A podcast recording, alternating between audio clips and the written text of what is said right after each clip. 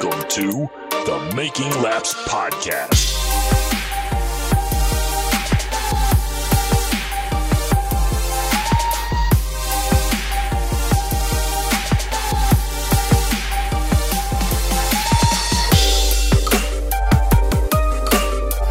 Hello and welcome to this edition of the Making Laps podcast. I am your host Brent Gleason. Alongside me is my co-host and brother Jesse Gleason, Hello. And with us on the line as usual is our Florida connection, Bill Jakes. You can turn that up. Come on. Yeah, much better. That's actually not that bad. All I see on the YouTube is the word Brazilian going like this, zooming in and out. Like, I'm like, why that word? Strong. Yeah. I don't know. It really works well though. It's pretty hot beat. That's all right. We're boomers. We know nothing. I, I don't know. That's the kind of stuff you would have heard us playing at uh, the Rolex last weekend. That and uh, dubstep Mariah Carey. Uh, All I want for Christmas. I'm good. I'm glad I'm actually not going now. That's great. No, I No, I don't wanna go. Blow my brains out. The, the entire campground got to hear that at 2 a.m. and they loved us. I'm sure they did. I'm sure nobody was plotting your death in any way. They were all too busy trying not to die from the 45 mile an hour winds. And 40 mi- uh, 40 degree temperatures in a swamp. 40, 35. 25 to 30. Ugh. Y- y- yeah, it was it was nasty cold. That was all time coldest I've ever been in my life. See that Until was I got my tent. that was a My lot. tent had a propane heater. Yeah, but that made it better. But that makes the only incentive for me to go down there, besides watching racing for 24 straight hours and drinking more than I can handle, is warm weather. And they didn't even have that. And it's like, ugh, if it's Florida, it's supposed to be They- warm. it's supposed to be a release from this place. They never do at the Rolex, and, and that's why we're uh, we as a group are probably not going back to that for for like a camping situation anymore. We're gonna focus on the historic race because one of our our buddies is racing in the historic 24 this year. So Well, they've also been there and done it, so it's one. yeah, of I mean we've been doing Rolex for 16 years. it's not a tradition. It's just what you guys do. You know, Yeah, a tradition is something you actually care enough about to keep going. This is like I can take it or leave it now. yeah. At this point, nobody really shows up, so it's not. It's whatever. Who cares? anyway, under racing stuff. Right. Well, that's racing stuff. So why not? Well, roundy round racing stuff. Oh, it doesn't have to be all that. Anyway, we usually start the episode off with personal updates, and I'm just going to start real quick. I am going to update the listener and just inform them that yes, I'm no longer interested in doing the wine, mindless wandering off topic or political rants on the show. And I've not really I haven't really been all about it lately anyway. I asked people about it before and they're like, "Oh yeah, it's funny." Well, it's, uh, here's the thing. It's I have to call a spade a spade here because uh, I am an absolute hypocrite for doing it because for how many episodes have we been on? This is our 98th. I've always said that racing and other sports are supposed to be an escape from the real world. And by bringing real world into the show with my rants, I am an absolute hypocrite. So now, uh, from now on, all rants will be topical. And I actually have one for today, and it's all about NASCAR, so you'll enjoy it.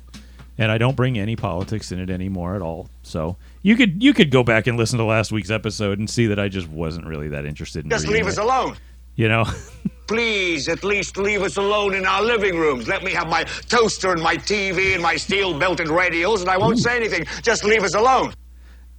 like I said, Steel belted it's, radials. unless it's topical yeah i believe they were in thing at the time for your car uh, unless it's unless it pertains directly to racing or whatever we are topically speaking about i'm probably not going to bring it up anymore uh, just because again i don't like feeling like a hypocrite and i feel it's fair to call myself out on that one so anyway I'm as mad as hell, and I'm not going to take this anymore.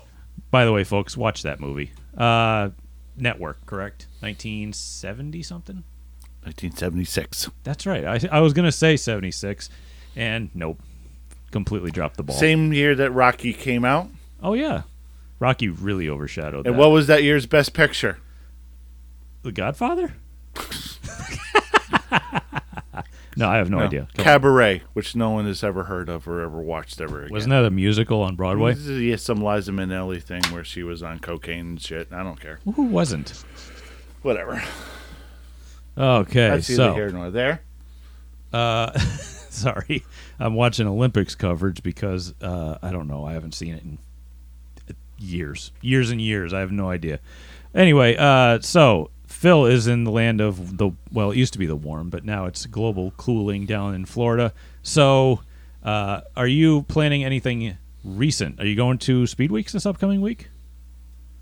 This is about to be one of the craziest couple of weeks I have all year, really. Uh, I'll be at Citrus County this Friday and Saturday for the SRL Super Late Model race.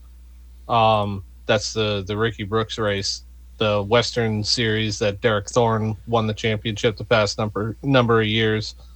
Uh, they they're bringing those cars down here uh, for I think it's 150 laps. Uh, so Daniel Webster, who I work with, I'll be helping him on his car, and he'll be racing that. Uh, and then immediately after that, we got to start getting my car ready because the following week I'm racing. So you got a busy few weeks at least coming up. Whereas for us, uh, the only thing I've been busy doing is fighting New England battles and fixing all of the cars that I've broken in the last few weeks. I swear to God, every one of my road cars except for my wife's car has broken. Every one of them. I broke my daily. I found out today the brakes are screwed in the back. I got to take all that stuff apart. So if it wasn't for race cars, I'd still be working on cars. And even my tow truck lost the master cylinder. Like it's ah, it's frustrating. But at least, you know, at least I know how I'll do all this stuff by myself. Jess, do you have any updates on your own? My sperm are fantastic. Perfect. All right. So that's all I got. That's all I got too. Uh, I've proved it. All right, so all right, Stafford announced early, well, right after we released the last podcast. So this is all news that we basically missed. Uh, they announced that the winner of the Spring Sizzler, op- well, tour type modified race, I suppose they call it, will earn a ride in the SRX event at the track on July 2nd. Now that's incentive. So they're going to have two local guys. No, they're gonna say Doug Coby's whoever. not running? running? Well, that was our rumor. We said Doug's going to run Yeah. the asphalt races. So I still I still think that's a very plausible it's situation there. it's still in the air. But hey, remember, we were the guys who said that Ryan Preece was going to SHR, and people thought we were crazy. So And they were right. they were right, but we were also right as well. yep. This is true. Boom, boom. Right. Moving on. So yeah, that's great incentive. I mean, they. I don't know. I don't know how they reached having Doug in the SRX last year. They've. I'm certain he had fulfilled at least a lot of different criterias for who they were looking for. Stafford local, guy who knows the track, guy who's incredibly successful in NASCAR, has a name for himself, etc. So yeah, obviously it's a good pick. But now it opens it up. Because the way they did it at Slinger, that's how they did it last year. Whoever won the event that they had predetermined earlier in the season would guarantee a ride. Well, I believe that was what? What's his name? Luke Fenhaus? Is that his name? Don't know. Something like that. Yeah, yeah, I your think research. so. That's the guy, whoever got the ride at Slinger. He's the guy who led a whole ton of laps and then lost at the end because of a late yellow or something. Oh yeah, yeah, yeah. He got knocked out of the way by uh, what's Oh, his Stewart name there? did it, Ernie didn't he? Francis Jr. or Tony. I can't remember which one did it, but it was either or. But yeah, so I thought I thought it was Ernie Francis that got by him it could have because Ernie been. won that race, didn't he? Yeah, he might have. It might have been his first one. I'd have to go back through and look at it. But again, we don't really research these things. We just kind of talk about them on the fly. This is all memory. So yeah, I believe, like I said, that's how Slinger did it, and uh, Stafford's going to have the mods uh, battle for that as well. So not only can you battle for over what twenty grand in cash and incentives and purse money, uh, you can also get a SRX ride on network television with Tony Stewart's uh, SRX tour. Which is already proven that there's a possibility if you do damn good, you might get a truck ride. and or something else. Like I know Ernie Francis Yeah. got a Indy Lights ride. Oh yeah, fair, fair. which I didn't expect. I figured Ernie might go more full body cars, but he went to Indy Lights and they offered him something. He's okay. It's the next step up to IndyCar. take it. It's the next Take step up to get. IndyCar. Yeah, and I think that And Indy that's- IndyCar is really starting to regain a lot of popularity lately too. So Yeah. I can only hope because I love IndyCar I mean, or still- car or whatever yeah, it I used to be. Let's not start. I that. can't still wait for the IndyCar season to start. Yeah, that's going to be good. I forget where they start, but if you don't know IndyCar, go look them up on Facebook or Twitter or whatever, and go follow them. They'll tell you everything you need to know. Uh, so yeah, that's great incentive. I like seeing that. Uh, let's see. I think I might leave this next thing for last because that's just kind of some kind of discussion I had off the fly, and I don't really think I want to get into it right now.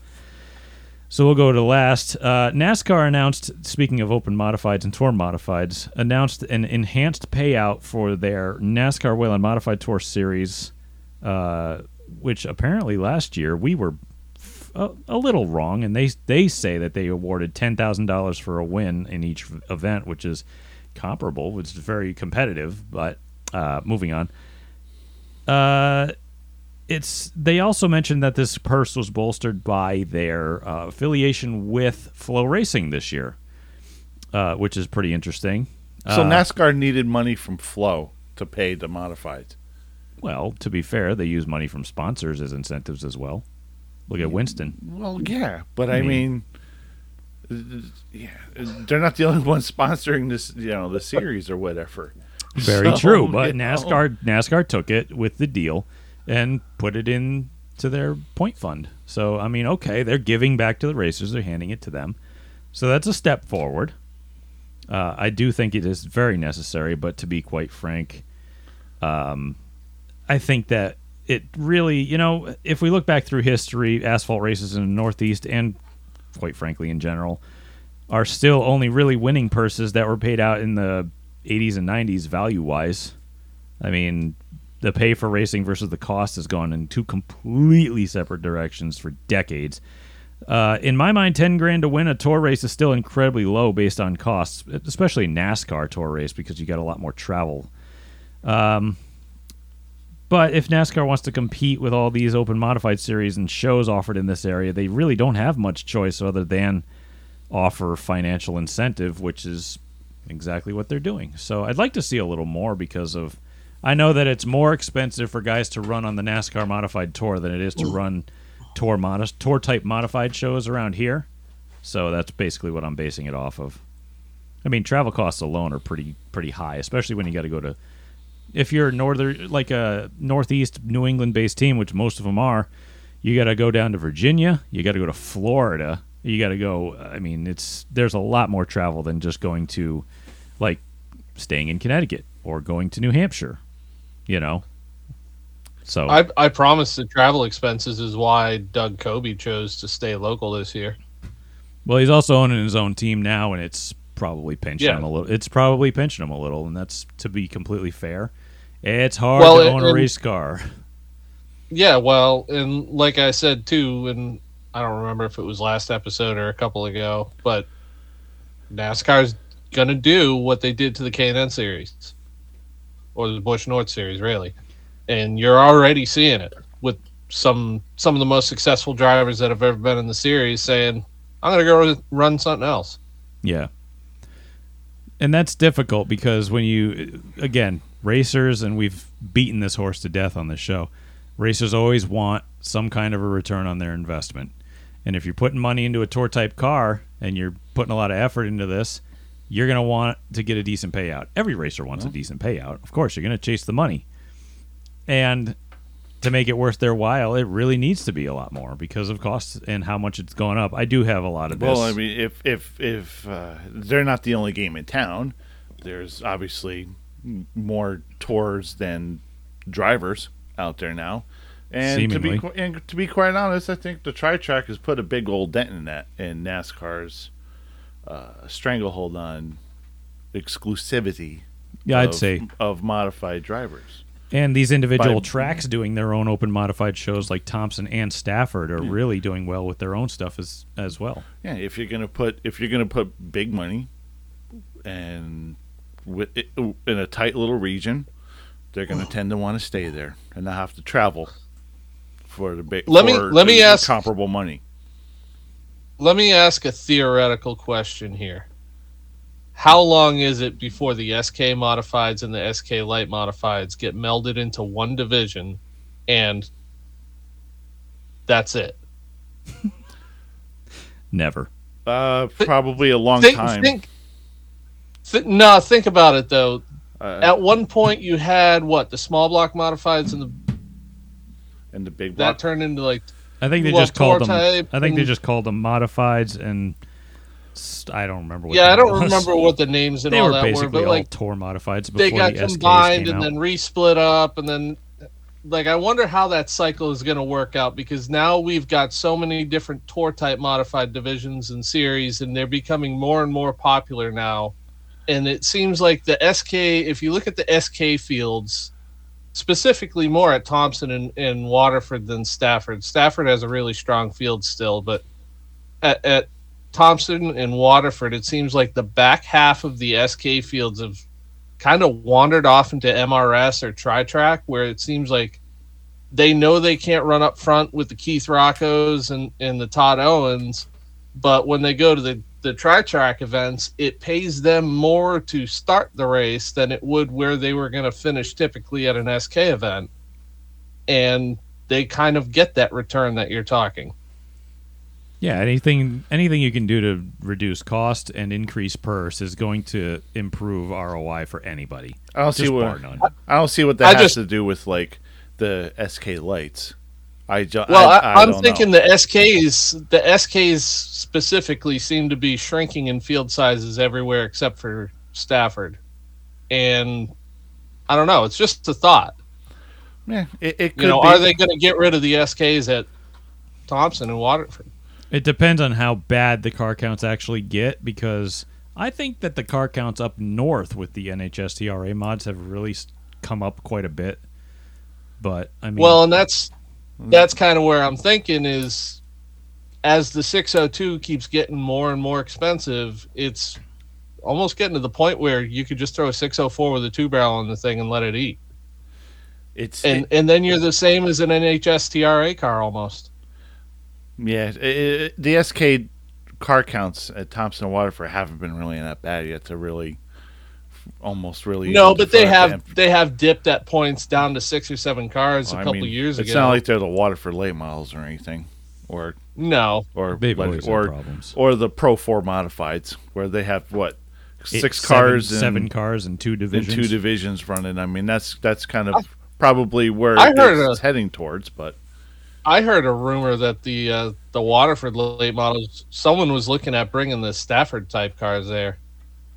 going backwards, I'm hearing all sorts of rumors, but since nothing Yeah. is coming, Hey, out, I'm all for it. I don't care. uh, the late model racing personally, I always thought was was the best before the ACT cars came in. But you know, Yeah, yeah, oh, that was I mean, the ACT the ACT type cars are fun, but they're stale.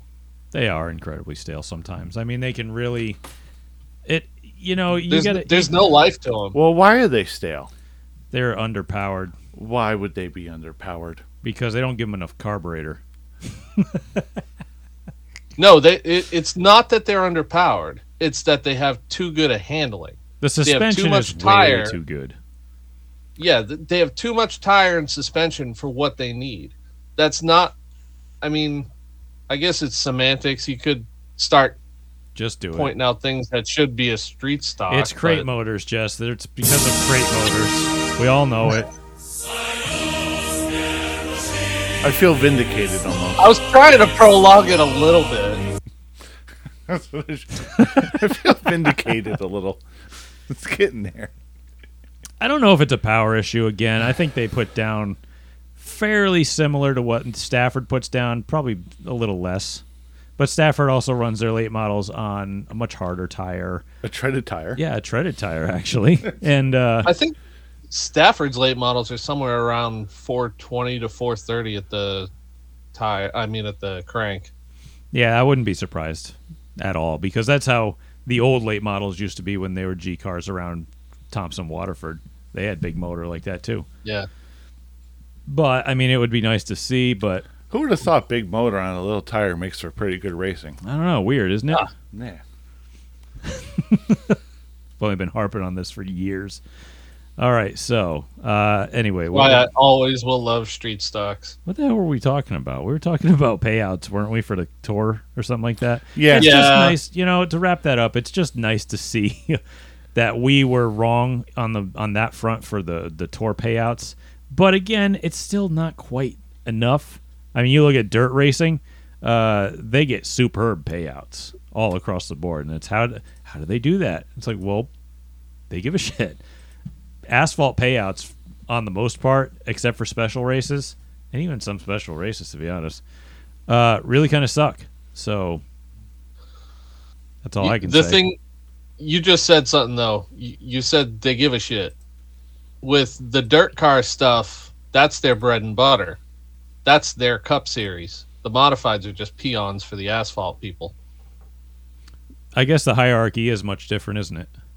Yeah, unfortunately it is. That's I mean, I think that's something that a lot of people don't consider, but do the modifieds need a more of a purse? I think 15 to 17 grand for the winner. Yeah, probably won't see it, but No, but I think that would be fair. That's that's ultimately what they should see, I think. the problem is, is people are thinking, "Oh my God, they're talking about upping the purses this much," and w- no, because you're still not going to make your money back. No, it's still going to be a money back. losing venture at that at that purse level. It's like I said, we're not you know we're not thinking outside of reality here. We're just you know it might happen someday if uh, inflation keeps coming this way. Uh, let's Well, see. and, and the sport is on an uptick right now too. I mean, in general, everything seems to be growing. So, I hope so. I genuinely do. Um, well, judging by what I see in the state of Florida compared to what I saw about 15 years ago, oh, it's it's so definitely doing way better.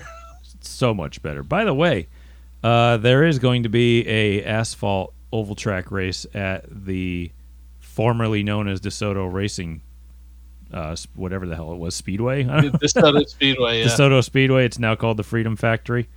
Uh, Yes. Yeah, they're gonna have a four cylinder something race and some other kind of oval track stuff. When is that? It's like this weekend or next weekend or something.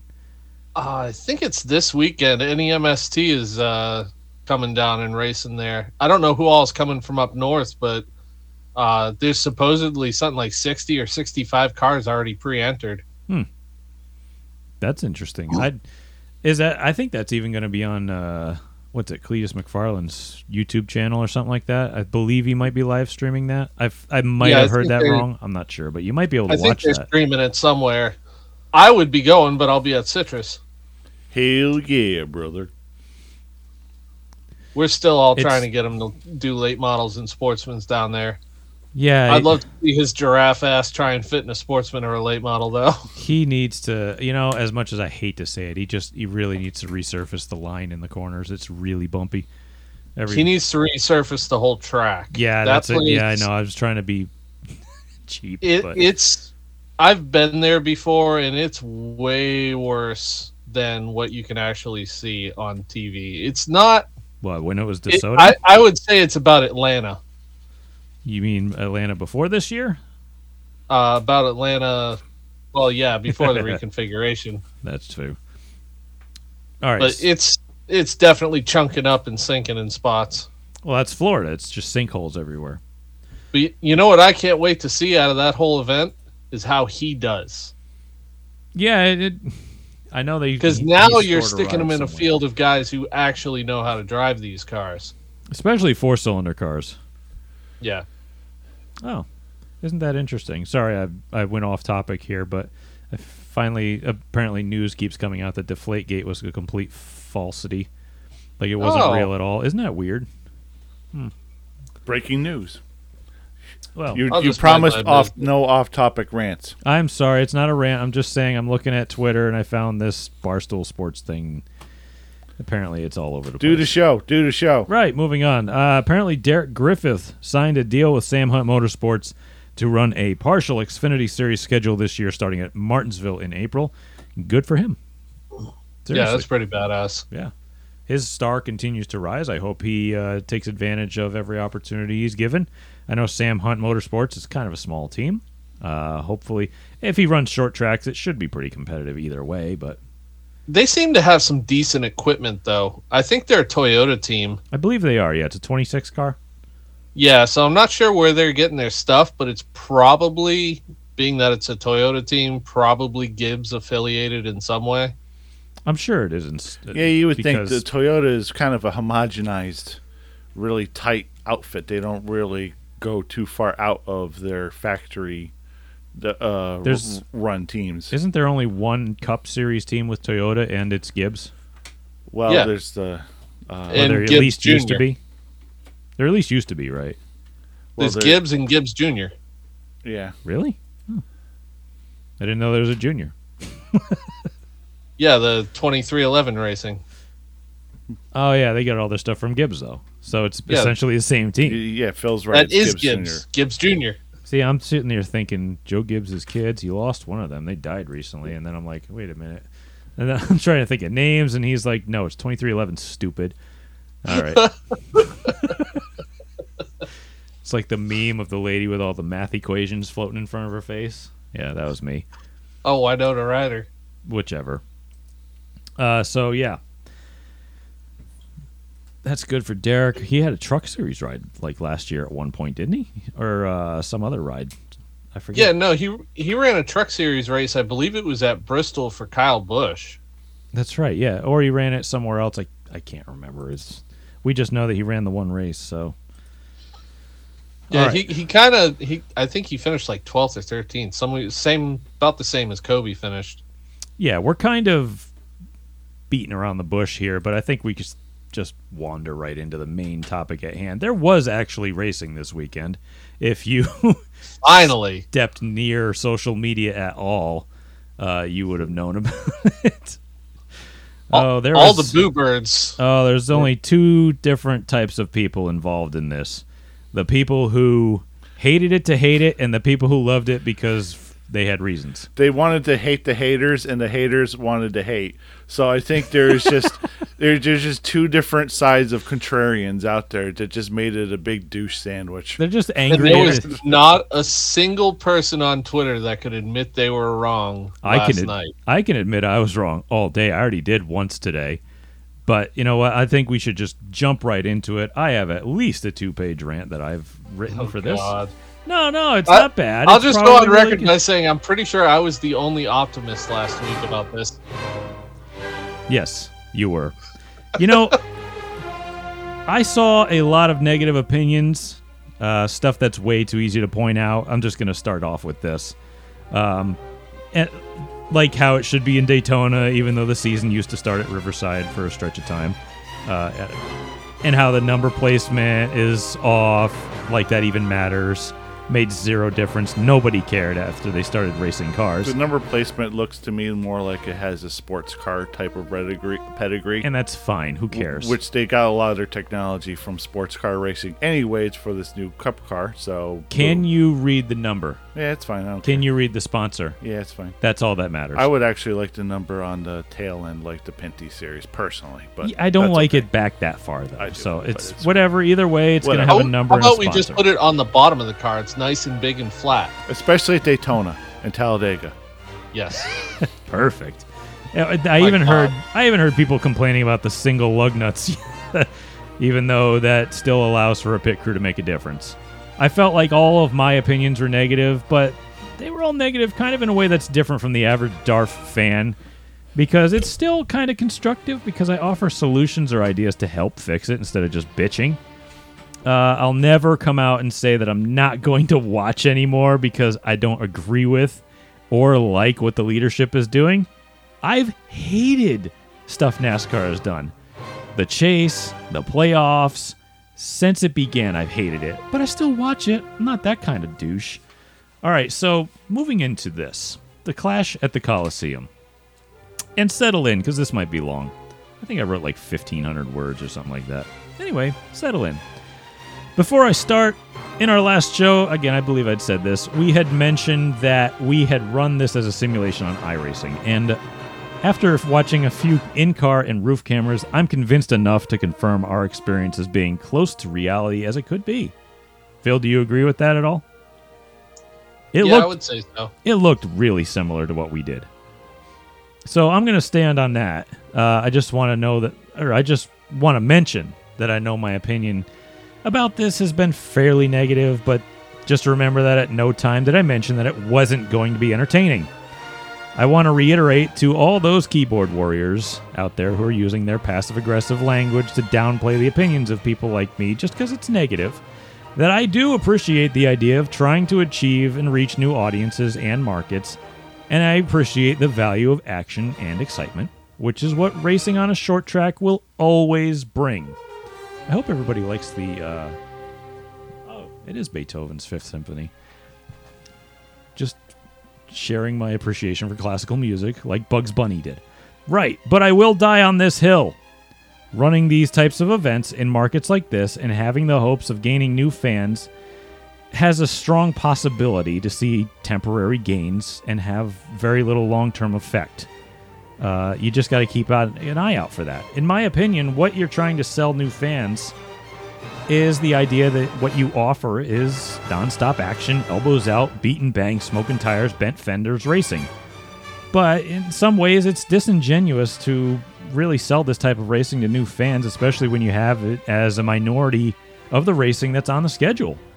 How many short tracks where you see this kind of action are on the Cup Series schedule? Out of 36 races, and I even included the Clash at the Coliseum, I counted five times. Five. And it's going to be on tracks twice the size as this. Uh, I didn't include road courses because of how much people want to call them the new short tracks. And I didn't include Richmond because it doesn't really race like a typical short track. It can at times, so if you want to count it, it can be six. Whatever. Up to you. Uh, because they do, and, and also they do tend to string out sometimes and offer little or not even the same action.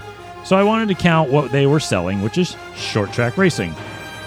The fans you might gain from events like this will be sold on what they see. It's exciting. It's always fun to watch this.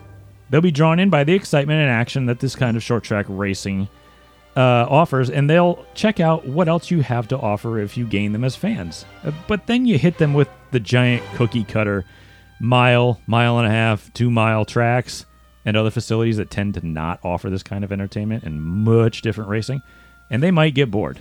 It makes fan retention very difficult, but uh, don't get me wrong, I do see it from the other side of the coin. What if you sell the most exciting form of racing you offer to one of the most populated markets on the entire continent? LA. I think there's like 30 million people in that county, something like that. Some ridiculous number. Documented. Yeah, that's what he meant. That's, yeah, census wise. Uh, okay, so No politics. I'm Ooh. trying. Ooh, Uh, ooh, sir. Oh, ah, yeah. uh, and you sell the idea to that area that they can come in and see it in one of the most famous and largest venues in that area.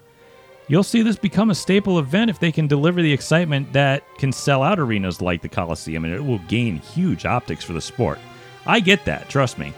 No matter what, I still think NASCAR will struggle with fan retention, particularly if this schedule stays similar to what it is now. I, I mentioned it before, but they've had a hard time rebuilding the sport back to the popularity they had at their peak. We could go into this for hours, but my biggest problem is they had the solution, I say solutions, all along. Look at the past. And I know people hate that. They hate the term, oh, it was better back in the day or it was greater in the past. Go back and study what made NASCAR into the popular sport it used to be. It is still pretty popular, but they can do better again. Study how it was run, study where it was raced, look at the level of support in the regional and national touring series that they used to have. I noticed that the Whelen Modified Tour received a huge burst in purse, or not a huge burst in purse, whatever, uh, from the last two years, and it's helped to make it more competitive with the open modified shows. I appreciate that. I mentioned that earlier in the show. But if you can find ways to make racing in regional touring series more affordable and have more support, especially through incentives and purse, then you'll improve the overall health of your product.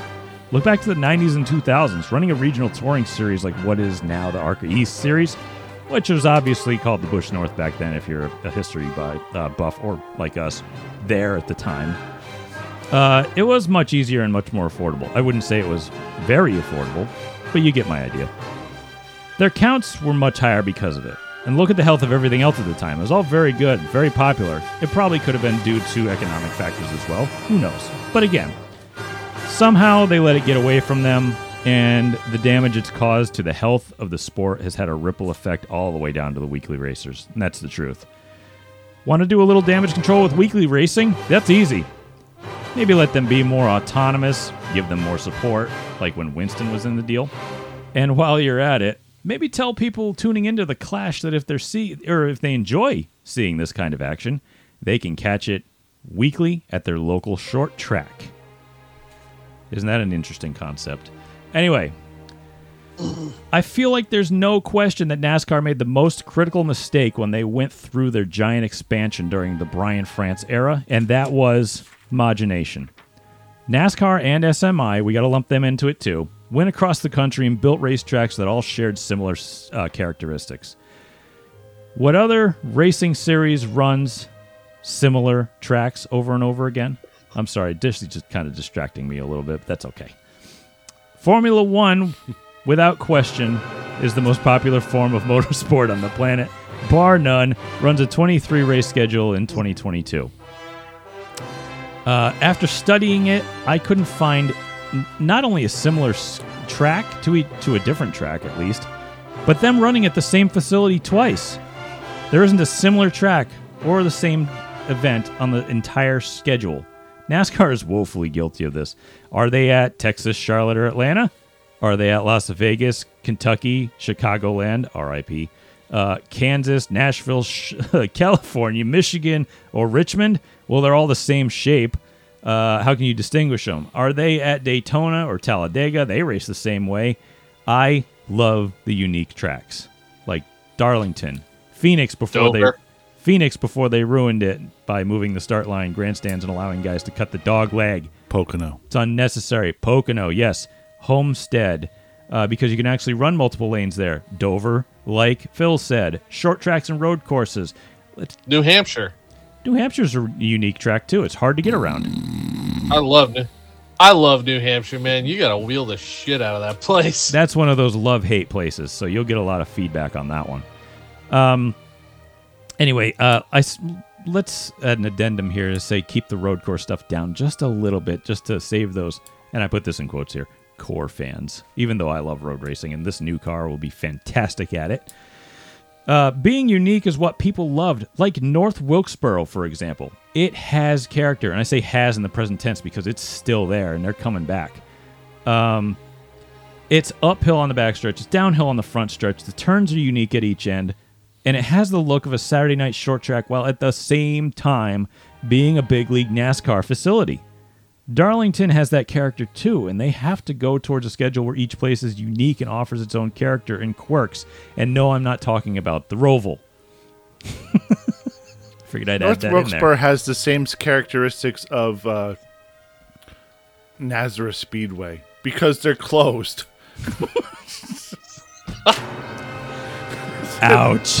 Okay, they Yeah, have but holes in the roof. No, it's no, the no, no. same thing with Rockingham. Here's it's all thi- falling Yeah, ex- down. I love Rockingham. Except, except, actually, no. Rockingham's in really good shape. I love Rockingham. and Rockingham got money. They're going to be fixing it up too, hopefully. Thank And you. yes, North, North the difference between Go ahead. the difference between North Wilkesboro and Nazareth is that North Wilkesboro still has a pulse. Right, and they're actually rebuilding the place. Well, right now it's kind of on. Uh, No, life it's support. not. It's not. They are actually working currently on the facility, and they even I released thought, it'd be- I thought it was at least in a coma. no, it, they're already working.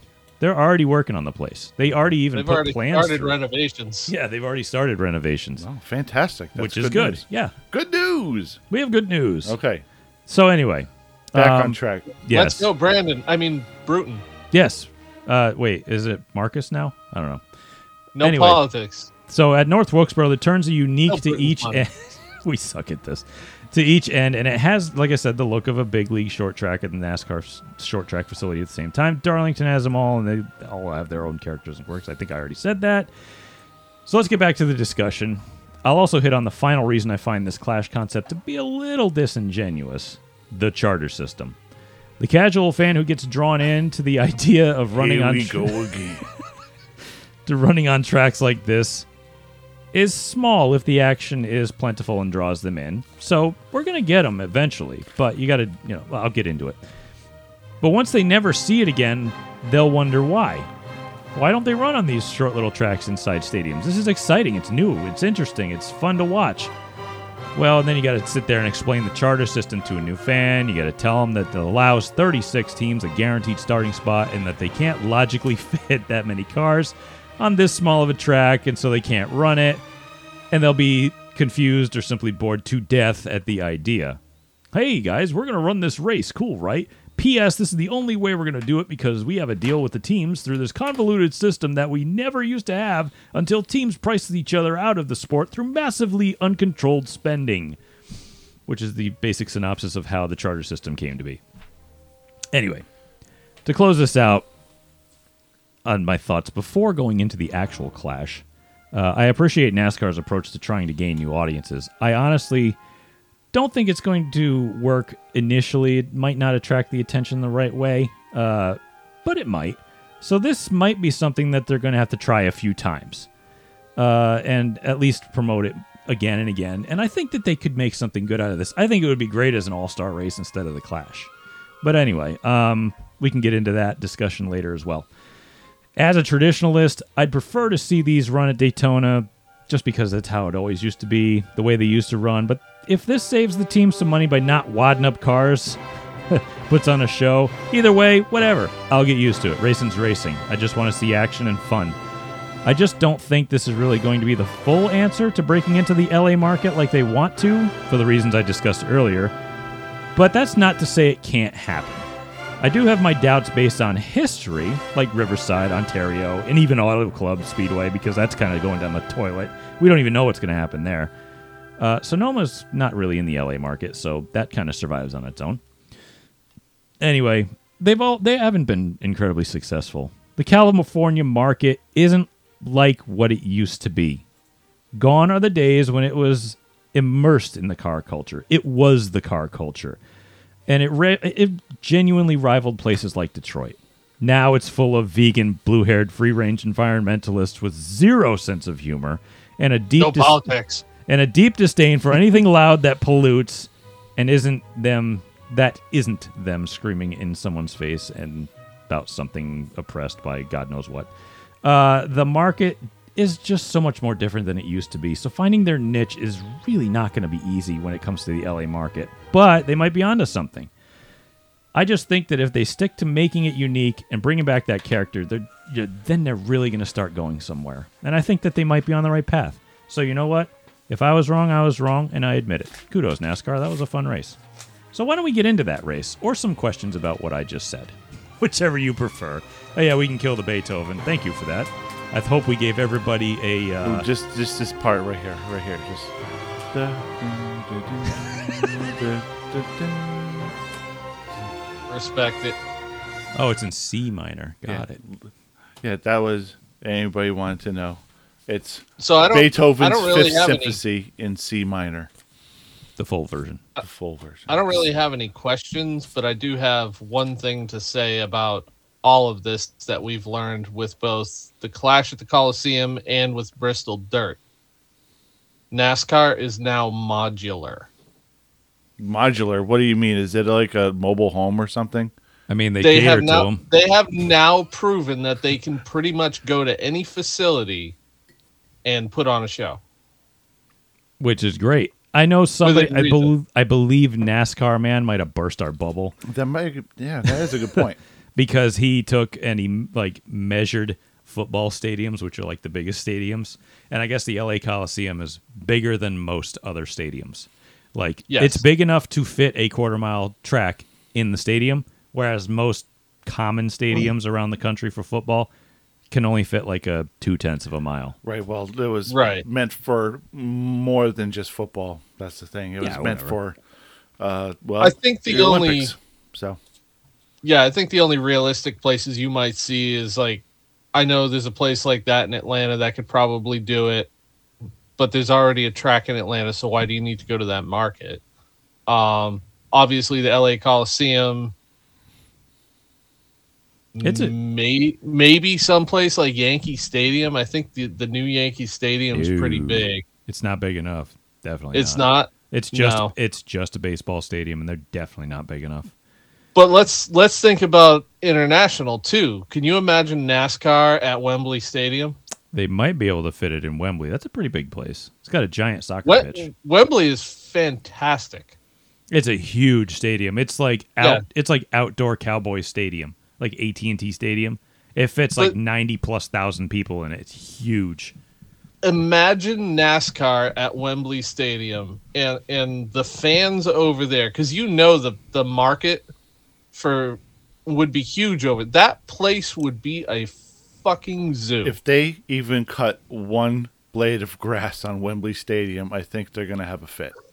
Well, that's the thing is a lot of these modern stadiums can just remove the pitch, like a field can just go. Like Lucas Oil Stadium, I believe in Indianapolis, I think they have a giant lot just for the. whole They have it motorized. It just leaves. Yeah, like what, it what do you away. think they do when they do concerts at Wembley? I'm not kidding. It just goes away. Well, they put a floor up or something, I would imagine. No, they just take it out. Oh. The grass is just Okay. sod or whatever. It's like how basketball courts and hockey arenas can be in the Civic Center in Hartford, and they can still run monster trucks on it. You know, you just move all the crap out. Uh, let's see. I have questions for Brent. A little ahead. bit, I guess. Well, I could kind of understand what NASCAR is doing, especially with uh, this event being in LA. That's. I don't think it has anything to do, honestly, with car culture or anything of that nature, because it's there's just- no real pocket of car culture anywhere in the United States. It's just think- known for. It's like Detroit. It's known for being a place where a lot of motorsports began. A lot of NHRA and land speed racing and all sorts of stuff started in California. Mickey Thompson was out of California. I mean, The NHRA just- was kind of Oklahoma too, but Yeah, uh, I know, but it's a lot of the guys were credited with being from that area, and I think you're looking at more you of a nostalgia. You're looking at it. They're look uh, as a nostalgia market theme.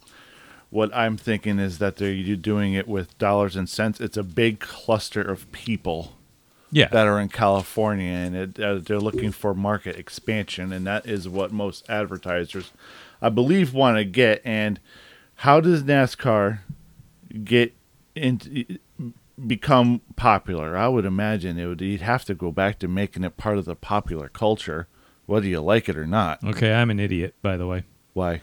because I way overestimated how many people were in LA County. Oh, It's 10.04 million. documented. That's what's on the census. Right. So yeah. So if they're part of the, if I said there's- like 30. I was way off. Yeah, how are they supposed to ta attract a large cluster of people without trying to get it into popular culture? That'll be my first question. How are they trying to attract it without getting it into popular culture? Yeah, I don't know. I don't know either. well, I, I, mean, don't know either, which is why they're going to have to do things like this. What They're they're, going to have to do cost benefit analysis, which is why you have Ice Cube and Pitbull. Pitbull. Well, Pitbull's the team owner, Right. and he- which yeah, I'm sure they kind of he wanted to get into it and groom it. So of course he's going to have him do a couple songs. So yeah, I totally get it. I think he volunteers to do those. He's probably like, "Hey, I'll help you out. Let's Yeah. do this." And they're probably like, "Why not?" I mean, and Ice know? Cube is probably the biggest well-known uh, musician from LA uh, that is not dead or performing at the Super Bowl. Or been shot in a drive-by. Right. So Too soon. yeah, so I, I can imagine, you know, why they would want to bring that part of popular culture. So you need to have those kind of things happen. I think with the whole bringing them to popular culture, I think they've been doing a decent job. They've been having like NFL people and other different sporting people come to the events and and basically speak in high regard for it. And also they've had a lot of different people like celebrities coming through and trying to get them to you know be seen and people will say, "Oh, well if these people are into it then yeah, you know, it You might be something I want to check out." yeah, you need to have if you want anything to be cool, you got to have the beautiful people show up. Yeah, that's a basic. I mean, sex sells, and that's You got to make it. You got you got to make it sexy. hips and nips, Hips and nips, or I don't eat. or else I don't eat. Okay. Um, Phil, did you see our video we posted, yeah, and the, Yeah, I saw that. bro? That's good. Jesse and I had a lot of fun editing. Oh, I that. love the director. Oh my god. Ready camera two, ready ready camera two, go to two. Oh, oh, oh Go perfect. to one, go to one. Perfect. All Go right, to go one. back to two. Go back to two, and then it's this. I mean, they're watching all the monitors. I don't have to tell you how to direct it, especially Yeah, they know what they're doing.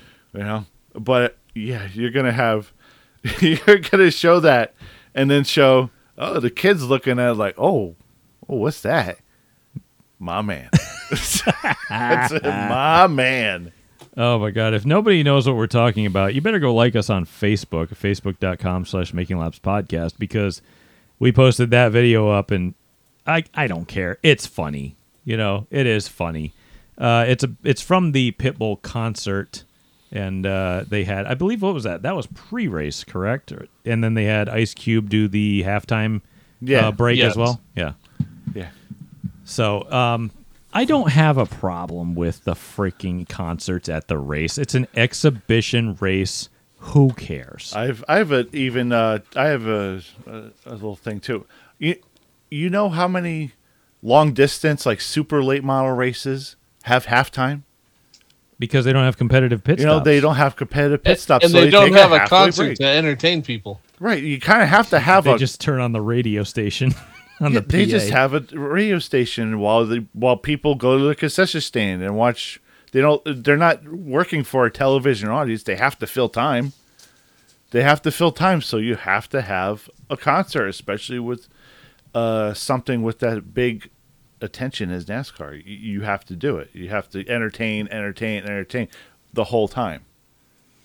So I mean, I I see a I God, it's so annoying. You go on social media just to try to find all the train wrecks just because you want to watch them, and it's all the people who are complaining about the dumbest shit. Worse than them females. Where's the music one, Jess? You got one? a music one. Yeah, the one where it sounds. I- I mean, we were listening to the Ice Cube concert, and I was talking to him. We were picking my kid up off the bus today. Hey, cruncher. You say you can't touch this, and I wouldn't touch ya, punk motherfucker. Oh, oh, yeah, I was just talking about that. We were saying, you know, I really wish NASCAR had just taken the reins off him and just let him not have to church up the lyrics to any song or have to pick the most, you know, Kid Gloves version of whatever song he had. Damn. Be hilarious if you did that. Ain't got no sugar. Older the berry, the sweeter the juice. Didn't we have a rap song we were going to play that sounded like that one? I thought we had it. Oh yeah, yeah, yeah. I think you Jesse, yeah, I'm- I think yeah, we're just we're really good at this by the way. Um, You'd think after 98 episodes we'd figure it out. Oh, no, I of totally course. forgot about it. Oh no, of course. But w- like I said, I didn't want to hear it churched up. I wanted to let him loose. You know what I Oh. mean? I wanted to hear. I wanted to hear gunfire and Edwards. You know, I want. I wanted it to be old school Ice Cube. I wanted Dr. Dre to pop out. You know what I mean? I just wanted to. ah, You know what? A song I used to miss. I used to miss. I, I miss like, um, you know, today was a good day. That was really good. Yeah, why didn't they put that one? That would have been great. Yeah. Oh, but he mentioned an AK. Oh no. Brian forgot where where it was. Uh, I forget what it was too. Uh, it would have been fun if we'd remembered what we were doing. In all fairness, though, that was that was absolutely the network making him shut down those lyrics, not NASCAR. I know, but I mean, we already gone over how much the uh, My oh, name is Diego, and my life is so sick. I have a lot of money, and I have a big house. I'm telling you now. Yeah, this is kinda what it was like. Suck.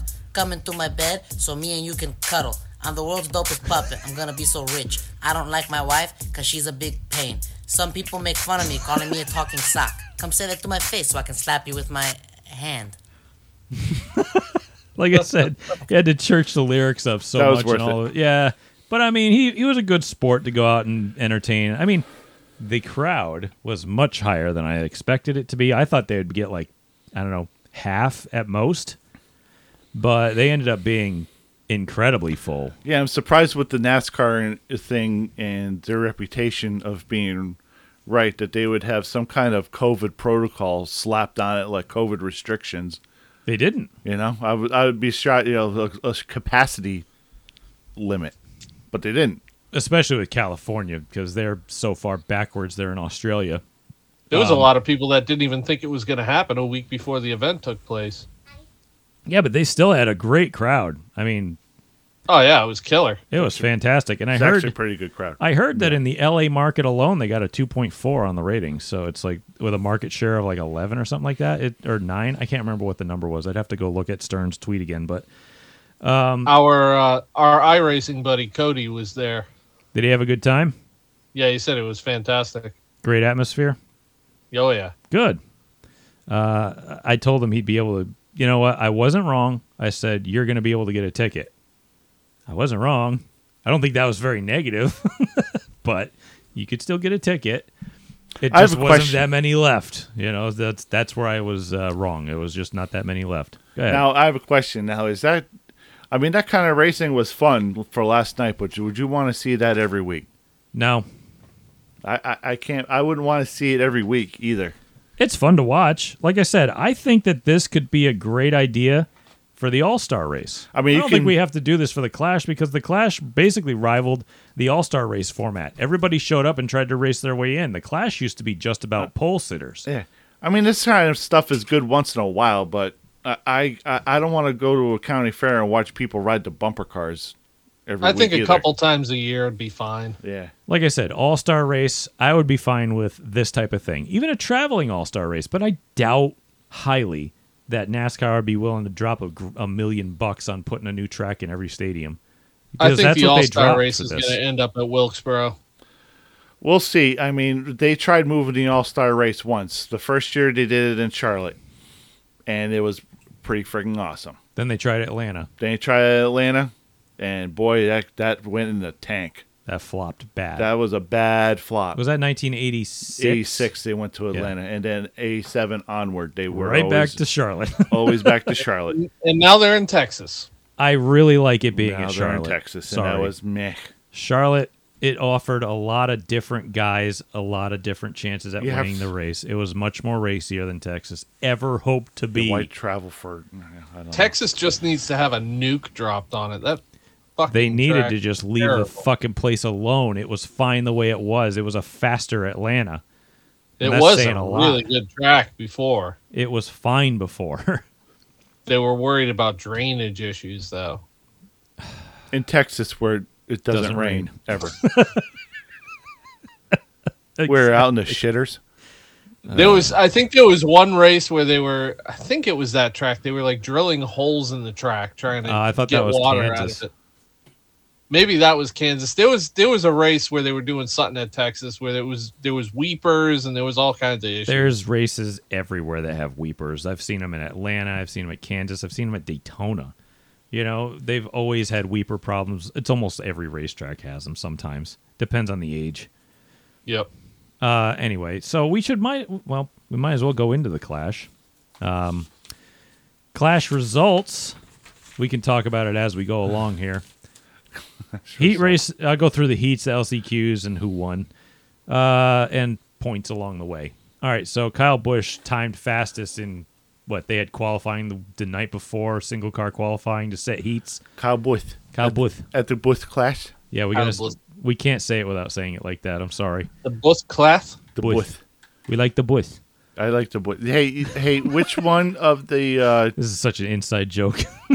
Yes, uh first of yeah, it, I'll I'll explain that later. we'll get into it Uh, later. but, well, uh, maybe we won't. I don't Hey, know. which of the uh which of the w- w- grand marshals was was uh your favorite?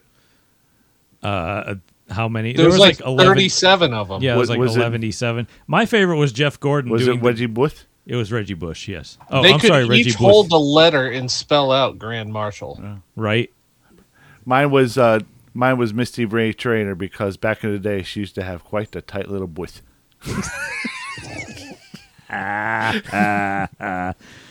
Uh, anyway, speaking If you of, don't get that reference, God bless you. Yes. Okay, and you're lucky for it.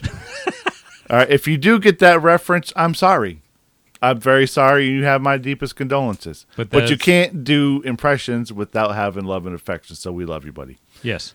Okay. All right. So heat number one, Kyle Busch again set fast time in the uh, qualifying for single car stuff the day before, and he won his heat race.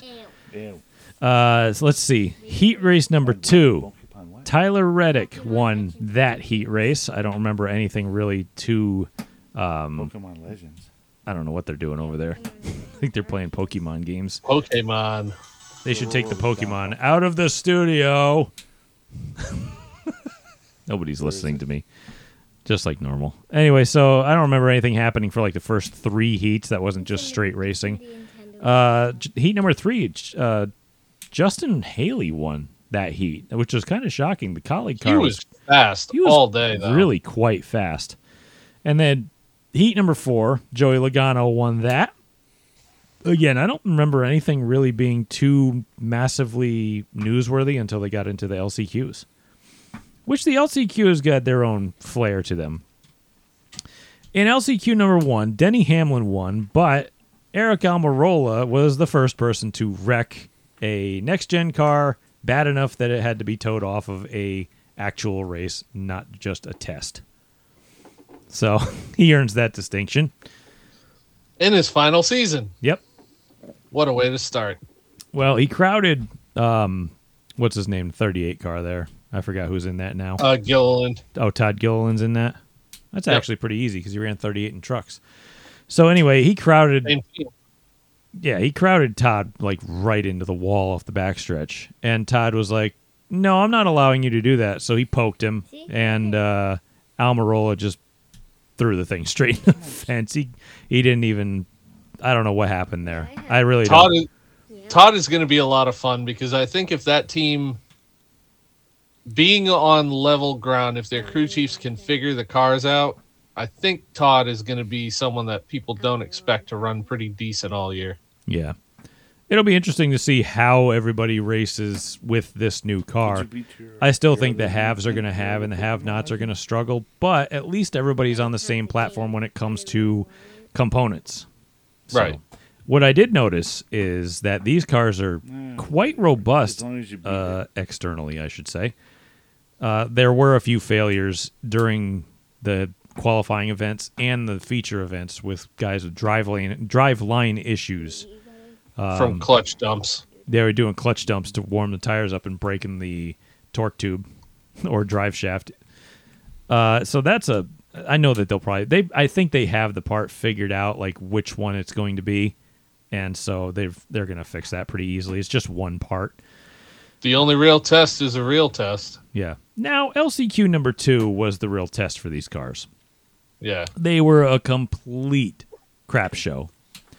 Uh, Ryan Preece ended up winning this because Ty Dillon was an utter bulldozer, um, and was penalized. And a penalized. jackrabbit. and he penalized twice for jumping the start, twice in one LCQ. Sounds like a normal Saturday night feature. Right. Um, he ran into. They were making remarks. Tony Stewart was freaking brilliant up in the booth with Clint Bowyer and Mike Joy. That was great. I wish they would do it all season. That was the best booth I've heard in a long time. yeah, I want to see that all year. But I think he said, "I hope." I think the pace car driver is getting nervous because Ty Dillon's hit everything else except him.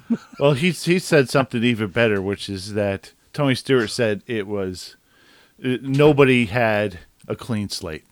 No, nobody, Not one person. Nobody had a clean conscience at all in that. I mean, race. some more than others. You want to hear my impression of Ty Dillon? Go ahead.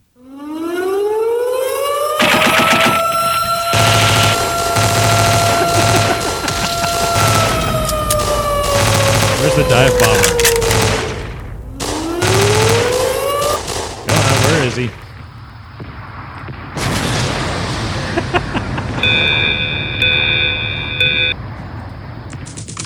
Was that NASCAR throwing the co- throwing the flag at, black flag at him? Yeah, he had to, ta- he had Yeah, to take was- one little pause. So I mean, yeah, Complete and utter mayhem. it was freaking mayhem, and I'm like, oh no, don't devolve into demolition derby. Then everybody's gonna think you're a joke.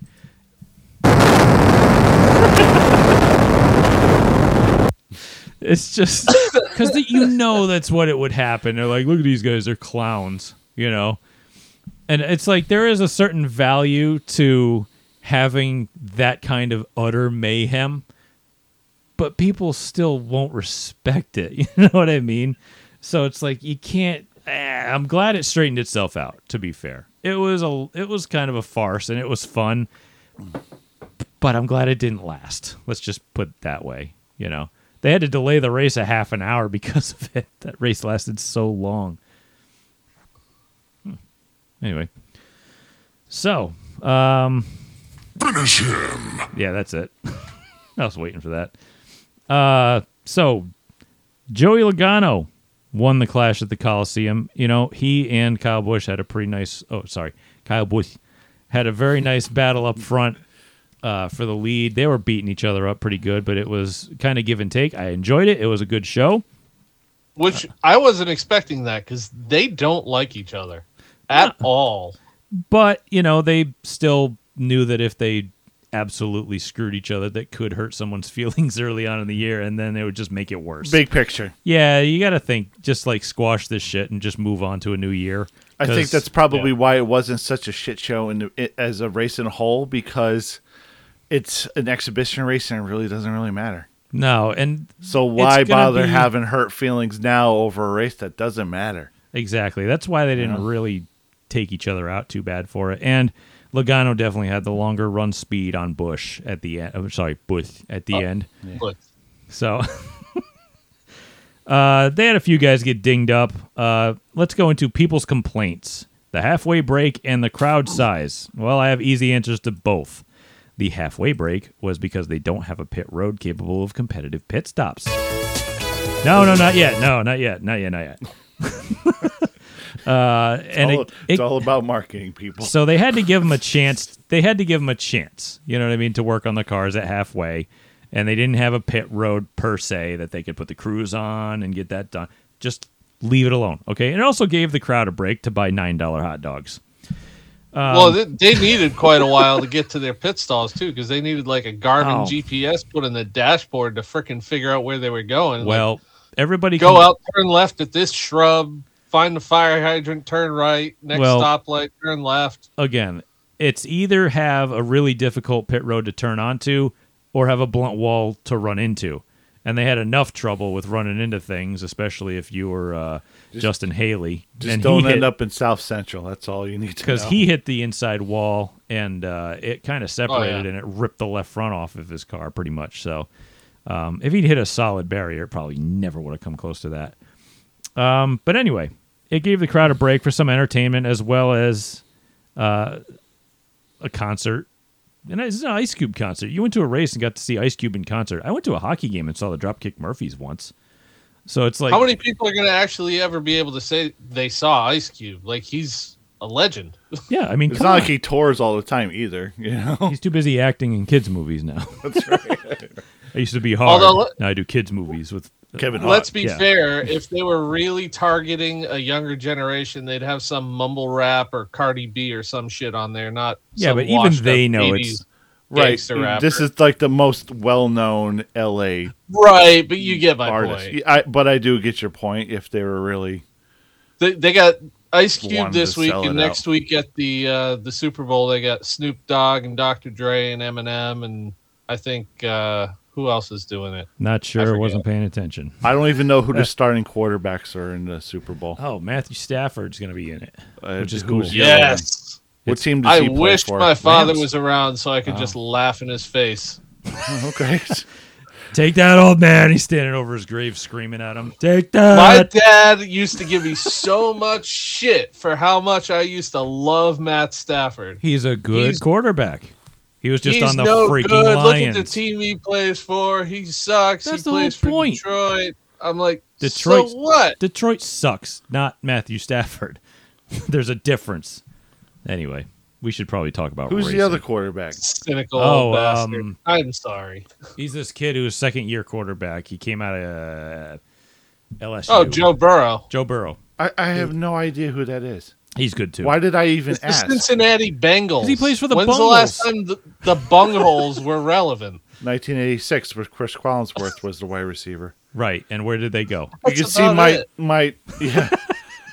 Then they get beat by. You see, someone. my I, I do used to watch football, so I have some level of football history, but I have I have not watched in ten years, so I don't I have no clue. This this is going to be a Super Bowl to watch because no matter what, you're going to have a first ball, first time Super Bowl winning quarterback, and a huge headline story. yeah, it's gonna be cool. I don't know if It's going to watch, be a great Super Bowl. I don't know if I'll catch it or not, but I'll I might tune in. Maybe. Anyway, um, Can't we all just get along? That's an L.A. reference. Isn't that Rodney King? it was the Rod it was Reginald Denny. and oh, Rodney that's King. right. Yeah, that's, that's it. man, L.A. I remember that as a kid, dude. That poor guy. Holy shit.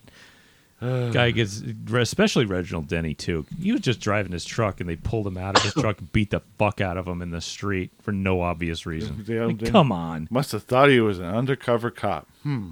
I don't know, dude. Yeah, yeah. That poor fucking guy. Okay.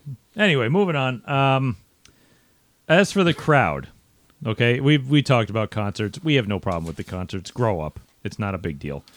Um, as for It's the entertainment. That's Yep. what you're there for is entertainment. and it was legendary I mean, when I used to watch the Super Come on. Bowl, you think I used to watch the halftime show? I didn't give a shit. no, I used show. to go go refill my chicken wings and beer, and beer and go take a leak. chips. Yeah, yeah.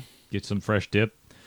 Um. Anyway, as for the uh, that's just for the basic people, as for the crowd, like the NPCs or whatever. I I was watching people's opinions roll in of the crowd, and I was one of those people who didn't really think it was going to get a big crowd. I thought fifty percent at best because L.A. is not it, historically not the biggest NASCAR draw, so I figured they'd get a decent crowd, but nothing major.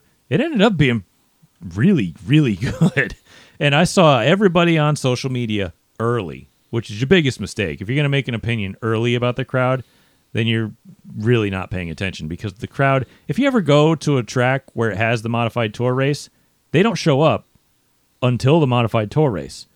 And then Right. when the modified tour race is over, they, They leave. You know? Do you think a lot of people really cared that much about qualifying? A lot of them did. But the crowd was really there come race time. It was probably 80 85% at my best guess. It was very good. You could see pockets, little pockets here and there of empty seats, but nothing close to like what you've seen in the past. This was a really good crowd. Bar I figured they'd have 45, 50,000 people there. And I guess figuring on all the banners covered up and all that, it was probably in that ballpark. They said it was close to, I think they said 50 and the capacity was 60. So it's, that's really good. I give them kudos for that. That's a good number. Um, so anyway, Joey Logano won. Let's get for the crowd. A- again, you can't complain about stuff until you actually see the end result. Come on. Anyway, um, I let's say expected the track to be a little more than like any ever any other of the temporary short track races that we've seen, i.e., like Battle at the Beach or something. Uh, but with how tight the turns were, we tried it out again. Um, it was so easy to make a mistake, give up the bottom, so guys weren't as willing to be making desperate moves for position as it would lend themselves to an attack from behind as well. Uh, the second LCQ had me worried that it would be devolve into an utter shit show, like I mentioned. Uh, but it ended up being kind of a fluke for them, which is good. Uh, it was more like what we tested on iRacing. It was a slippery surface, lending itself to mistakes, tight turn radiuses, making for some contact. But in the end, if you got a few green la- green flag laps under you, you could space it out. It was fun. It was entertaining. The cars really performed really well. a few minor bugs to work out, but it's a new car, a completely new driveline setup. Everything's brand new. We slid you know what I wasn't pretty good. ready for? What's that? When they got sideways and they start slowing down while they're sliding, they start doing that side hop. That was weird to me. Is that the locker or the suspension or something? Just it's It's kind of The- it was around. the whole car like hopping. It was weird. It, Is that that's a- got to be the most unsettling feeling because you know your head is slamming back and forth in the head supports. in the you're like Yeah, that thing they would dipsy do quite a bit. It was just rolling around real fast. It was weird looking, but that's I've done that on go karts on like concrete tracks, If you hit a So I'm wondering if it was just the way the surface was. Maybe they'll slide more on like a worn out track, but this place was really gripped up because it was fresh. I think it was a little slick though because of the the the way they finished the asphalt. I think it was kind of slicked Maybe. off. Unless it wears in, that's really where it kind of Maybe as it was getting the rubber buildup on there, maybe this new compound, something about it, and the the low profile tire, the way it's grabbing and just kind of bouncing instead of flexing. I did see a lot of rubber buildup on the inside where they painted those lines. So I think these tires Yeah. were putting down a decent amount of rubber, which was good to see. I like to see that. Yeah, it was just weird to see, and those cars are so stiff compared to what I'm used to seeing. Maybe that's I why mean- it was bouncing because it was so stiff, kind of like your They- go kart. Hmm. Kind of like. But I'm not an engineer No, never either. mind. Never mind. We won't go there. Moving on. Booty, Um, booty claps at the booth clash. That's the new title like- of this episode. I, I will say one thing about how the car cars performed, Great. Jesse. What's that? What what do what do road course cars do? Turn right. They, they go no, they go into the corner, straight line brake, roll to the apex, drive off. Right. You get on the gas uh, right when you're out of the corner. these cars That did is- that really well. Yeah. That is God, I haven't seen a car do that so well. These uh, things uh, a drove off. Stock car do that so well. Yeah, they drove off really hard. Like you it could was- turn the wheel and it would point, and you could stand on the gas and well, and not stand on Ryan- the gas, but yeah. you could drive it Yeah, off. you could drive it off. Ryan But Preece really wanted to have some more drive off, I think. I think so too. A lot of other guys Yeah. did too. You know who really wanted to was Kyle Busch. He wanted some he wanted some drive Yeah, off he real was bad. suffering at the he end. just had not enough to catch Joey. No. I still, you know, honestly, I still feel like this was a very positive reach for NASCAR. I think it worked out really well for him. And I still feel like my previous points about fan retention remain valid, though. So, Well, you know something? They didn't have when they first got their first boatload of fans. You know, during the the fight in the infield at Daytona in 1979. Mm-hmm. I mean, the next week, the next two those two guys crashed again at Rockingham, and they didn't fight. But they but the fan retention was still there. yeah. So and it stayed for quite a while. But Can I just maybe make it'll be a little different. I don't know. Yes, Phil. What do you got? Can I make one complaint about the whole thing? Please. Go ahead. I love complaints. That's all I we're all felt about. like I was watching Nickelodeon. Slime. no, the production value. The broadcast was just it was like watching you remember Guts when you were a kid with 67 different low camera angles that made No. no, sense. No, you know why? Because we didn't get cable until I was 16. Yeah, Oh. we had we had a s- we, well, we didn't get cable. We had a seventy foot satellite dish. Well, we My- still didn't. we didn't pay for cable to be fair. My dad worked for the cable company. Well, I say cable, but it was in the early throes of DirecTV. So, It was it was before that. It was it was a seventy foot satellite. yeah, but we dish. didn't really have the right stuff for that. That that was still kind of touch and go. No. But I mean either way the, the the camera angles were just there was too many of them. You only needed like 5 for the whole. You need one way up top and maybe one in each corner down low. That's all you needed. yeah. I you mean, know? and the, and simplifying it will also make it a much better broadcast don't- because then the race fan still sees all the action. I don't know But if you I don't had that need to many. be- If I had had that many toys in my arsenal as a TV person, I kind of want to use them. You're pushing all the buttons at once. I want to. I want to use the drone. I want to use the low shot. I want to use the tracker. I want to use the zip line. I want to use the pan shot. I want to use everything. Yeah, but NFL Films doesn't have to do that, and their stuff's amazing. the, Actually, the they other do. gripe yeah, but not the- fast cuts. Everything's slow motion. The other gripe I have with the production was could they please stop zooming in on one single freaking car?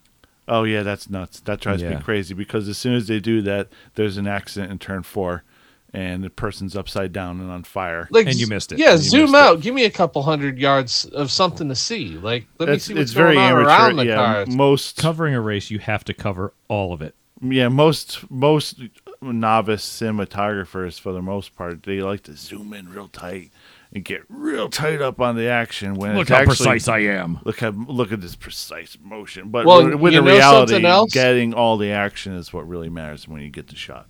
But then You- again, you know- you know, You know what else though? Zooming in like that, what a lot of people I don't think consider is it takes away that sensation of speed. The visualization of the speed is gone. Yeah, because you have no landmarks to actually judge it off of. Which is why the walls were painted red and white during the Winston days, so that you can get a sensation of the speed. Yeah, seeing that thing buzz by the outside of your car, it made it look like it was going 10 times faster than it was. It was a great way to um, portray the sensation of speed. It was awesome. Yeah. I really kind of hope Stafford still has that plan to do. With FloRacing, it would make sense, the red and white. Well, yeah, it would be great now. You could say it's the flow colors. Just, I, It's transferable. it is. I just really love the red and white walls. It's nostalgic. And damn it, Winston did great things for us. You can choose not to smoke. It's your damn call. I miss cigarettes. Stop busting into our lives. When I quit smoking, it was like losing a friend. so the, them and alcohol were always there for me. yeah. Some of my friends, no, I want to go get pussy. I'm gonna go to the club. No. I don't want to go there. I want to sit with my friends, Jim Beam and Marlboro. Okay. I was going to say, your buddies Jim and Jack must visit you more often now that uh, Marlboro's gone. Yeah, or is it camel? Missed Camel. Thank you. Camel Toe? Wait, Camel Toe. that's another podcast. Yeah, I think that's a different one. Oh shit. No, it's actually the same one. Actually, I don't even know what I'm. you got to talking watch about. the clip. watch the clip. Like I said, I, I don't know what I'm talking about. I was too busy getting a water. Sorry, my bad.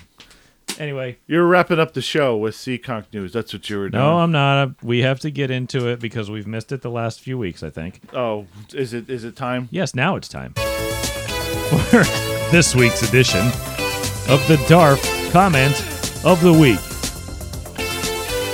Still doesn't get any better. really Okay. doesn't. All right, so this week's DARF comment of the week, I actually singled somebody out for once instead of making it a blanket comment because I was, you know, lazy. There's no other way to say that. All right, so Ben Kennedy of NASCAR tweeted a thank you to his fans, or to the fans of NASCAR. That's fair. For their support of the clash at the LA Coliseum. Nice tweet. I read it. And, pardon me, Twitter user, delusional driver reference, or at driver reference, echoed the sentiment of stubborn old fans by saying, Imagine if it was full, referencing the crowd size, which obviously he didn't see the end of the race. Uh, keep alienating those who built the sport, genius. Well, let's nip this one in the bud real quick. The stands were much more full than expected, and uh, almost completely full, if I'm honest. Uh, and it, was way more than I expected for their first attempt at this event. I figured it would take them at least a few tries and a lot of action for them to use in some kind of uh, promotional material for this because that's what they do. Uh, but it was much better than I expected for the first event. However, this is something I think most longtime fans have had to battle with, and that is fearing change. Throughout all of history in the sport, it has changed. It started out with guys literally driving stock vehicles on the beach at Daytona and on backwoods ass dirt tracks. So, this is what NASCAR should still be doing? I'm confused by what people who claim NASCAR is alienating fans want. Oh, we're back to this. Okay, good. Uh, A rare double rant show. If you're, it's not really a rant. It's the Darf comment of the week. I have to put these people in their place. If you're going to claim that, at least tell us what you expect, because you're just inciting anger and nonsense without substance to your argument. I agree that NASCAR lost its way for quite a long time and is still trying to find new ways to dig their way back out. Maybe doing the same thing over and over and losing fans at the same time is what they're looking at. Maybe that's why the angle, or maybe that is the angle that they're trying in taking new things in new directions and such. Do I think the clash at Daytona was the problem? No. But this was a good opportunity to try something new an exhibition race with nothing on the line.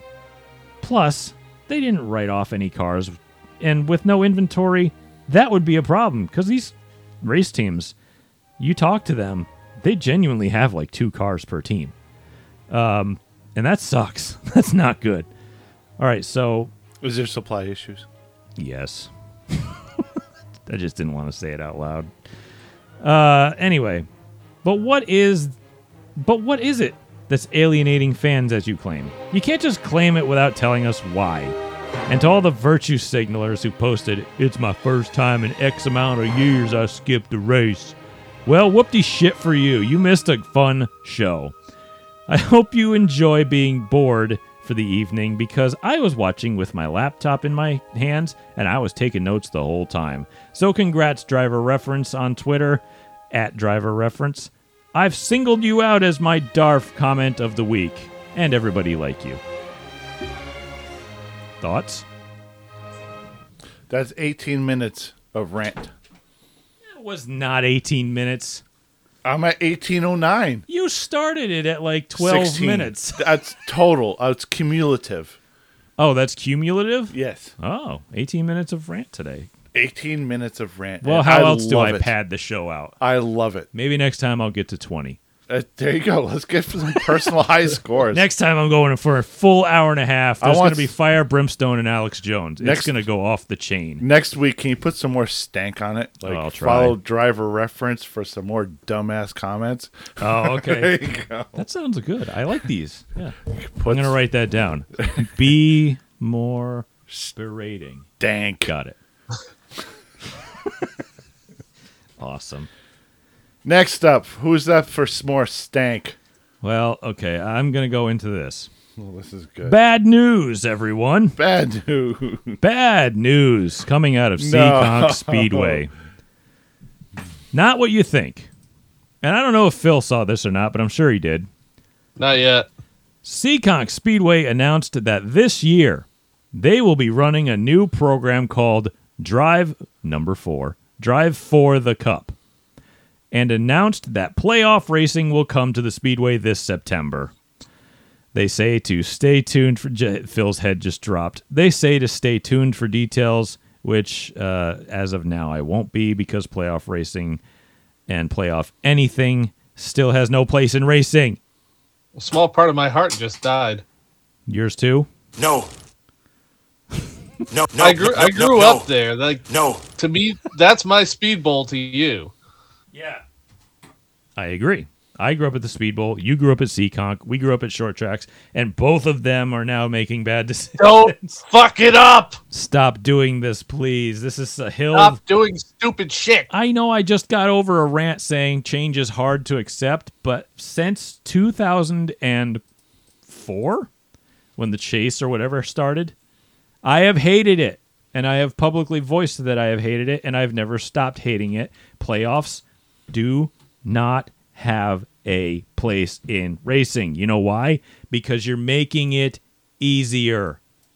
You know what's more impressive to me? What? Winning a 27 race season. It's so much harder. Now all you have to do is be good enough in selective races and you can win everything. You don't have to be good all year now. It's less difficult. You can be mediocre and just slip in, and then all of a sudden you're good. No. No. Isn't that what Tony Stewart did in 2014? No, no, no, no. What's no, that? No, no, no, no. Was it 2014 that he did that? What? Uh what, just had a selective few good races and just won the whole thing? That was Kurt, Yeah, that was just- Kyle just- Busch. Oh, that was Kyle Busch when he won it, you know, half season when he got a waiver. No, Tony, Tony Stewart had a season the, the year he won the championship in the 14 car. It was just nothing went right. I, I don't remember what year it was, Probably nothing went one. right. It was a shit year. He got into the chase by like luck of some sort. He might have got a win or two, probably. Yeah, and then he went on, and him and Carl Edwards had the duel of the century, just going back and forth, winning week after week. And they tied, the- didn't they? Yeah, they tied for the title. That was the only time that the, the chase was ever entertaining to me. Yeah, one out of And it let's do the it math. really wasn't entertaining until like three races to go when you realized, oh shit, these guys are really close, and this might be something good. Yeah. It's the only time though. Yeah, Out of how many years? it's almost however 20, many they've been doing it, almost twenty now. 18 ish. This will be like the 18th year they've had playoff type format. And yes, I've hated it the whole time. I don't know. It. I'll say No. this: I don't hate it. I it do. adds a different level in, of intrigue, but it doesn't have a place in stock cars, stock car racing. I get why they're doing it because they'd be like the only track in the area to be doing it, but it's not the best way, and I'll die on this hill. It is not the best way to determine a motorsports champion. No, God! I I will add one one kind of asterisk to that. Drag racing. They already operate on a bracket format. They've yeah, they did a chase thing as well, and it's No. stoop. I haven't watched since. I really haven't. I'm like, why are you doing this? But I'm just saying it- could work for drag racing because of that aspect. I don't think for any other type of motorsport. No, because they they work on a bracket per race. They don't work on a bracket for points. The points is based on how you do in a racing event. You know what I mean? Right. In the way, see, the way if I was running the NHRA, the way I would do it is how they run a race event. It would be a knockout top 12. You would have to for an NHRA way to work it. The finale would have to be only limited to the top sixteen, and then qualifying would only be done by points only.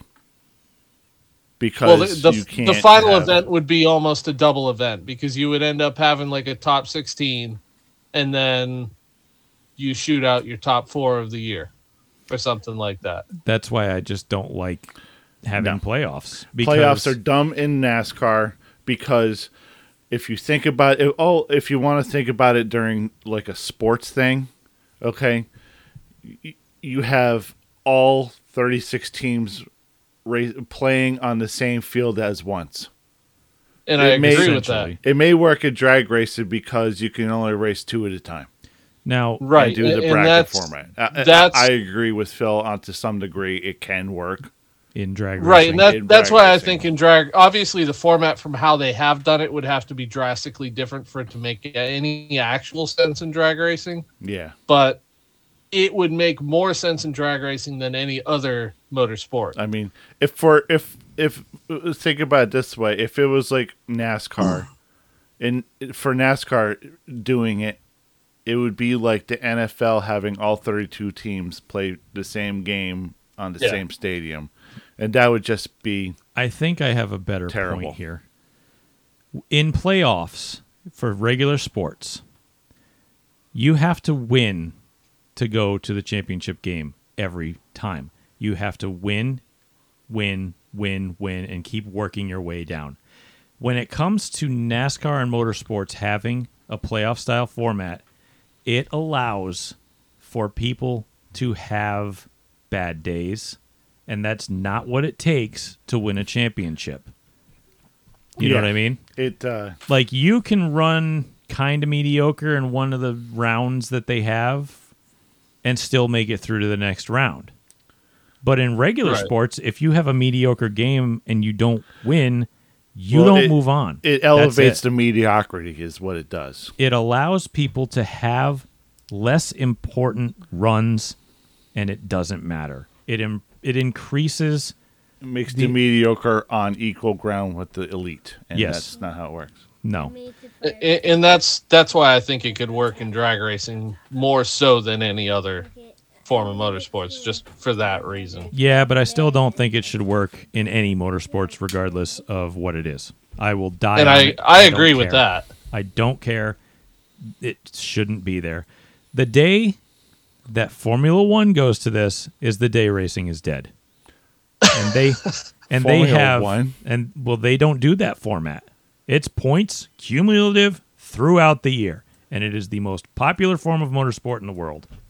No, And it's that's- not it because it's be. not important in America. We're the center of the universe. It's like soccer. It's soccer. I know. No one gives a shit is. about soccer. I know, but soccer is the most Soccer popular. of motorsports. It's a Soccer is the most popular sport in the world. So is That's just fact, so, based yeah, on numbers. yeah, big deal.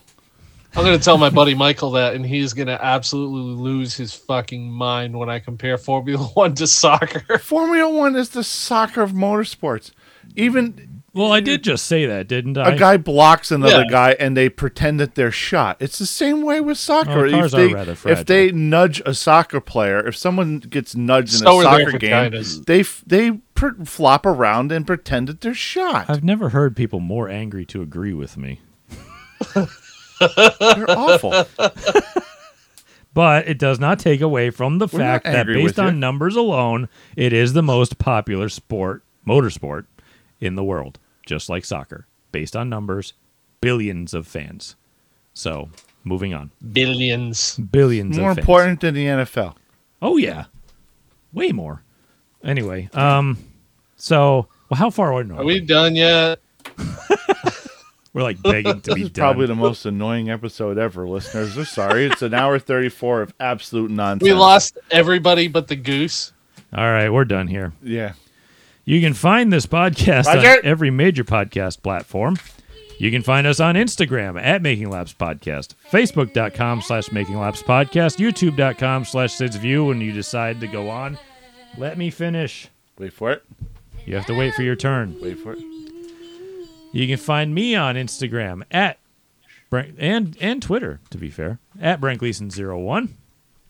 You can find Phil at You can find me at, at PJakes Racing on Facebook, Instagram, and Twitter. And you can also find me on YouTube at Phil Jakes Racing. oh that's right. You can find me on YouTube at br- youtube.com slash Brent Gleason. Uh, and you can find I'm not, Jesse I'm at, not fancy enough to have Wait. that. Give me some more followers so I can get a fancy special name. Okay, you can find Jesse at Dude, are you five? Yeah, five inches deep in your bum. awesome. Buddy. All right, so Good job. Uh, if you want to send us some That's about what I feedback, you can send it to makinglapspodcast at gmail.com. Or if you feel like yelling at us through a voicemail, you can send that to anchor.fm slash makinglaps. Pee pee. Yes, and you can send that if you'd like. All right, Raji, how do we end the show? And please, for God's sakes, please do it nice. Okay. Keep your nerves stay down, stay out of fence. Thank you for listening. I need to be getting sauce. I don't know what he said. Sausage snipples.